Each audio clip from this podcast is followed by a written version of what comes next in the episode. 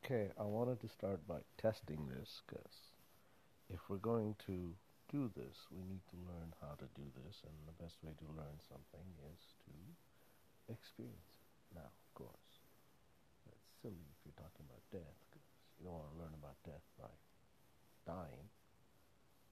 But when it comes to podcasts and learning about recording, it's okay to test recording.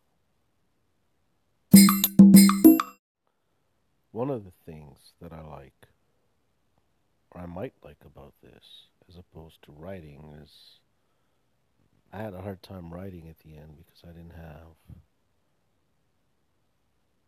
It wasn't I didn't have things to say, I just didn't have things to write.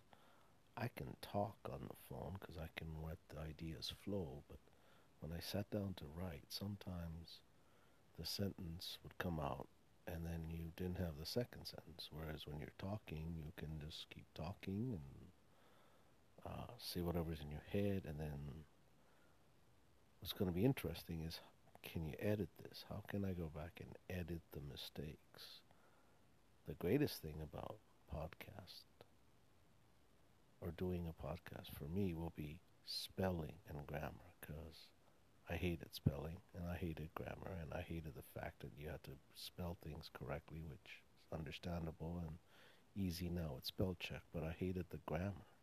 The idea that, well, that's not a properly constructed sentence. Well, I don't speak in properly con- con- constructed sentences.